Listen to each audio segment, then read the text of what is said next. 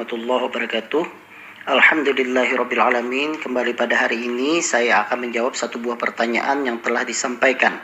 Assalamualaikum dokter. Waalaikumsalam warahmatullahi wabarakatuh. Menantu saya sedang hamil.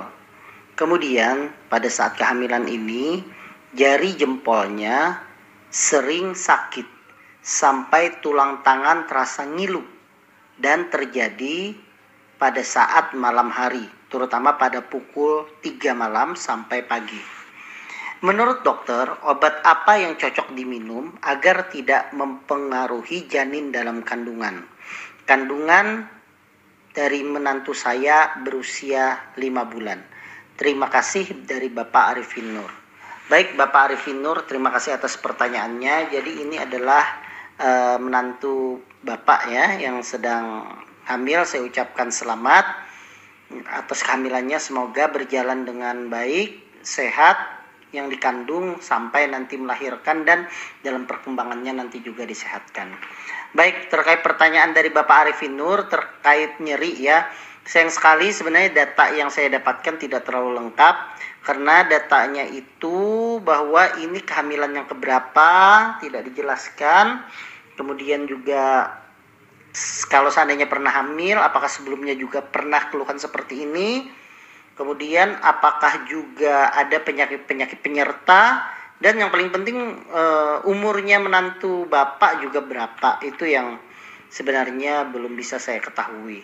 Tapi poinnya saya tegaskan dulu sebelum saya menjawab bahwa untuk masalah kandungan saya tidak akan berbicara banyak karena sebenarnya itu adalah ranahnya dokter uh, obgyn atau dokter uh, obstetri ginekologi dokter yang terkait bidang kehamilan dan kandungan. Jadi yang saya sampaikan ini terkait penyakit dalamnya karena memang ada beberapa kasus memang kawan-kawan sejawat dari kandungan itu mengonsulkan kepada kami kepada penyakit dalam terkait nyeri pada ibu hamil. Ya. Jadi kita ketahui bersama pada saat peristiwa kehamilan terjadi perubahan hormonal dan perubahan fisiologis pada tubuh seorang wanita yang sedang mengandung bayinya. Hal ini wajar. Kenapa wajar? Karena kita kita ketahui bersama bahwa wanita sedang mengandung janin, di mana janin itu perlu yang pertama adalah nutrisi, sehingga tentunya ibu akan lebih banyak memerlukan kalori.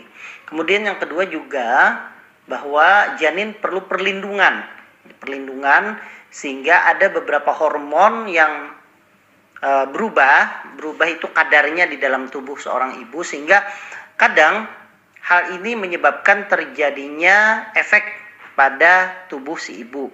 Salah satunya yang paling sering dikeluhkan itu adalah nyeri-nyeri pada lengan, tangan, badan. Dan itu adalah hal yang wajar Seiring dari pertumbuhan dari janin tersebut sampai sudah trimester yang ketiga yaitu sudah di atas enam bulan, biasanya nyeri juga akan berkurang.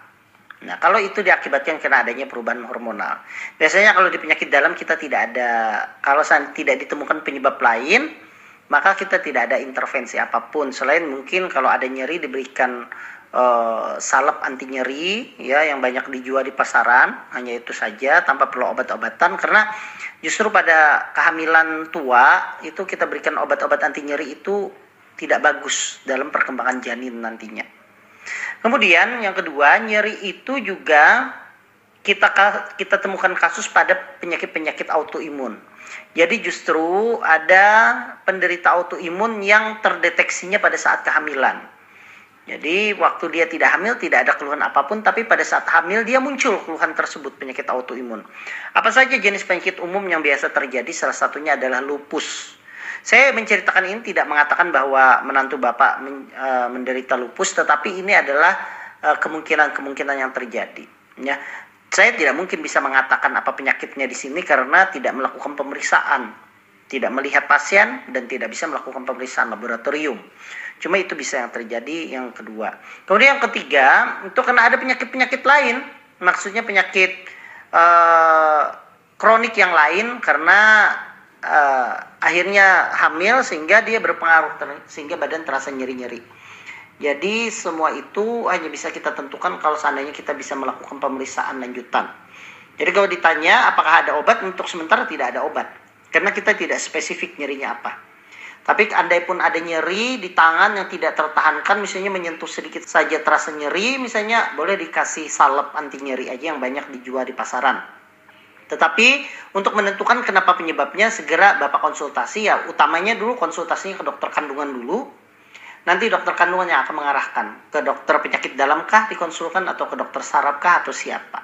Mungkin itu saja Bapak Arifin yang bisa saya jelaskan. Semoga ini bisa bermanfaat dan saya doakan kembali lagi semoga calon cucu Bapak ya dari menantu Bapak itu bisa sehat nantinya lahirnya dan diberikan kebahagiaan oleh Allah Subhanahu wa taala. Demikian wassalamualaikum warahmatullahi wabarakatuh.